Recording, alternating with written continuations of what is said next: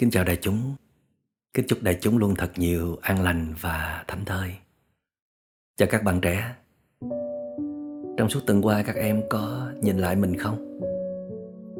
Có nhìn thật sâu, thật kỹ không? Để thấy mình có đang thật sự bất ổn, có những tổn thương tâm lý hay không?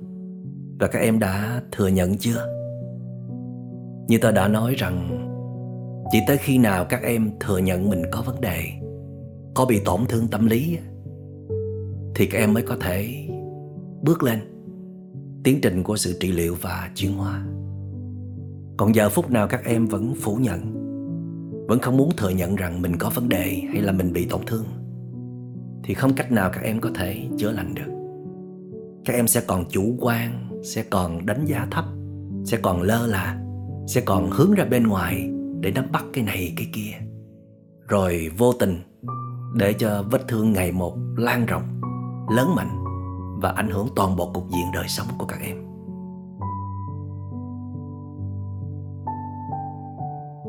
Và một điều nữa tôi muốn các em suy nghĩ, và nếu được thì thừa nhận. Và sự thừa nhận này cũng rất là quan trọng, đóng góp vào tiến trình trị liệu và chuyển hóa. Đó là vết thương này là của các em, chứ không phải của ai khác đem đến cho các em mặc dầu nếu truy ra nguyên nhân thì nó có thể đến từ nhiều nguồn khác nhau. Nó có thể đến từ những tác động của xã hội, đến từ gia đình, đến từ những người thân đã cố ý hay là vô tình làm tổn thương các em. Nhưng mà các em có thừa nhận không? Nếu các em không có một bệnh nền, là một tâm lý yếu đuối, một tâm hồn không được phong phú, mạnh mẽ đầy chất liệu quý giá. Một nội lực không có vững vàng, cho nên các em đã dễ bị tổn thương trước những áp lực, trước những biến động, trước những sự tấn công kia. Các em đã chưa chăm sóc tâm hồn mình giỏi giang, chưa làm chủ được đời sống của mình. Cho nên các em đã bị tác động mạnh mẽ bởi môi trường xung quanh. Tại vì có những người cũng trải qua những kinh nghiệm đó cũng chịu những cái áp lực đó, cũng đón nhận những cái rủi ro đó. Nhưng mà họ đã vượt qua được, vẫn tiếp tục đi tới trong cuộc đời này, vẫn yêu đời, yêu người. Và cho dù rằng nguyên nhân chính yếu là đến từ di truyền, thì các em nghĩ xem, trong di truyền, các em đón nhận được rất nhiều những gia tài quý báu từ ông bà tổ tiên và cha mẹ của các em. Thì những phần yếu kém còn lại họ cũng đã lỡ trao cho em. Trong di truyền hay là môi trường lớn lên, thì các em cũng phải đón nhận chứ.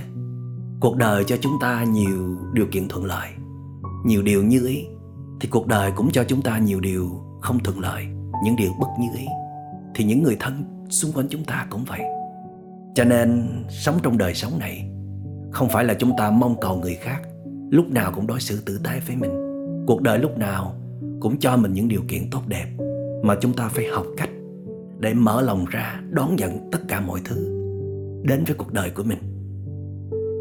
Tại vì mình có được một nội lực vững vàng, mà muốn có được một nội lực vững vàng thì các em buộc phải làm chủ đời sống của mình.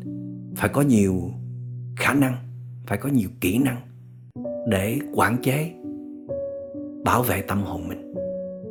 Cho nên khi các em thừa nhận vết thương này là của các em thì các em mới không còn truy cứu, không còn tìm cách để trừng phạt, để trả đũa kẻ nào đã làm tổn thương các em.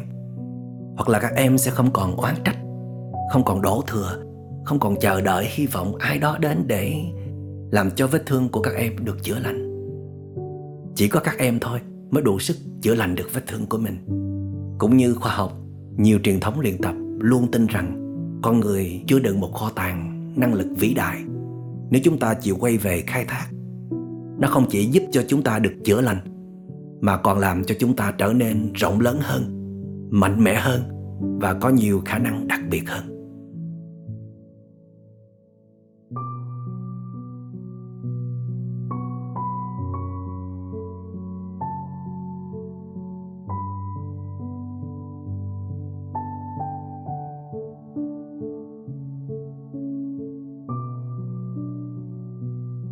Các em biết không? Khi một con thú Như là một con hổ Bị trúng thương Thì nó ý thức rất rõ Là nó đang có vấn đề lớn. Nó đang bị tổn thương Và nó cần được chữa lành trước. Thế là nó rút lui về hang, Ở yên trong đó Để tự liếm vết thương của mình. Nó có một niềm tin vững vàng rằng Nó có thể chữa lành vết thương của nó. Niềm tin này được trao truyền từ rất nhiều thế hệ Và từ chính kinh nghiệm bản thân của nó. Cho nên nó yên tâm Ở trong hang Để liếm vết thương. Nó dành rất nhiều thời gian Đi nghỉ ngơi, thư giãn, mà không có nghĩ ngợi xa xôi, lo lắng điều gì nữa. Đối với nó, không có điều gì quan trọng bằng việc chữa lành vết thương trước đã cho nên, nó đối xử rất tử tế với vết thương của nó. Nó thư giãn đủ, nó bình an đủ, nó quan tâm yêu thương đủ. Mỗi khi tiếp xúc với vết thương, mỗi khi liếm vào vết thương, và chỉ cần vài ngày hay là vài tuần lễ, thì vết thương được chữa lành. Các em biết không? Để vết thương được chữa lành nó phải tuân thủ một nguyên tắc rất là nghiêm ngặt. Đó là không được bước ra khỏi cửa hang không được đi săn mồi. Tại vì nếu nó đi săn mồi, thì nó có thể sẽ bị những con thú dữ khác tấn công và giết chết. Và cho dù nó có bắt được con mồi đi chăng nữa, Thì nó cũng không đủ sức để vừa tiêu hóa con mồi, Mà vừa phải chữa lành vết thương. Nó chỉ chọn một thôi. Đó là chữa lành vết thương trước. Mặc dù rất là đói, Nhưng mà nó phải cắn răng chịu đựng. Nó phải hy sinh, Nó phải kiên trì, Nó phải nhẫn chịu. Rồi nó phải tạo ra năng lượng thư giãn, bình an, yêu thương đối với vết thương của nó nữa. Đó là những thái độ đúng đắn, cần thiết mà nó phải có trong quá trình chữa trị vết thương. Các em có làm được như con hổ không? Các em có ý thức mình bị tổn thương không? Để các em dám cho mình một cơ hội quay về giúp đỡ bản thân mình. Các em đã sống vì mọi người đã nhiều rồi. Các em đã sống vì công việc của mình cũng đã nhiều rồi. Các em sống với những đam mê ưa thích của mình cũng đã nhiều rồi. Mà bây giờ em đang bất ổn em đang tổn thương. Mà tại sao các em không dám cho mình một cơ hội để dừng lại tất cả mọi sự nắm bắt? Những thứ mà nó có thể rút tỉa năng lượng của các em rất nhiều.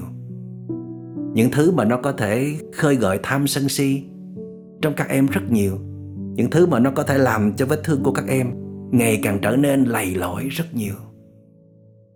Tại sao các em không đủ can đảm để rút về hang của mình, nơi yên tĩnh và an lành, để liếm vết thương, để quan tâm vết thương, để tạo ra năng lượng thư giãn, bình an, yêu thương với em bé tổn thương của mình. Bất cứ điều gì mà có ảnh hưởng tới nguồn năng lượng quý giá cần thiết đó, các em đều phải từ chối đều phải đẩy lùi nó đi. Và các em cũng phải có nguyên tắc, kiên trì với những nguyên tắc đó. Không được đi săn bồi, không được bước ra khỏi hang, không được suy nghĩ tới quá khứ, tới những người đã từng làm tổn thương mình. Không được lo lắng cho tương lai, ngày mai rồi sẽ ra sao. Các em chỉ có an trú trong hiện tại, dành trọn tình yêu thương cho vết thương của mình theo thái độ đúng đắn đó. Chắc chắn, vết thương dù sâu nặng nhất cũng sẽ được chữa lành. Tội nghiệp vết thương tôi, giá phải trả cho đời. Xin quay về chăm sóc, dặn lòng, bỏ cuộc chơi. Mặc dầu có thể dừng cuộc chơi trong một khoảng thời gian ngắn, rồi sẽ quay lại nhưng khi quay lại, thì phải với một tinh thần mạnh mẽ, sáng suốt, để không xảy ra những tổn thương đáng tiếc nữa.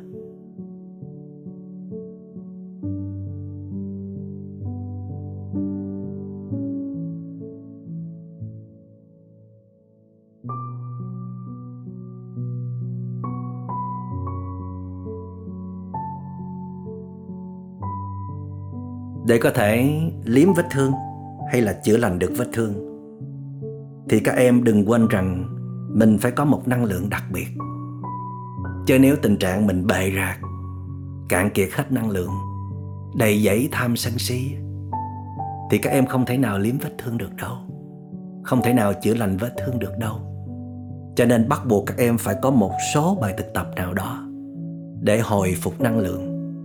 Ít nhất là các em tập thể dục kết nối với thiên nhiên.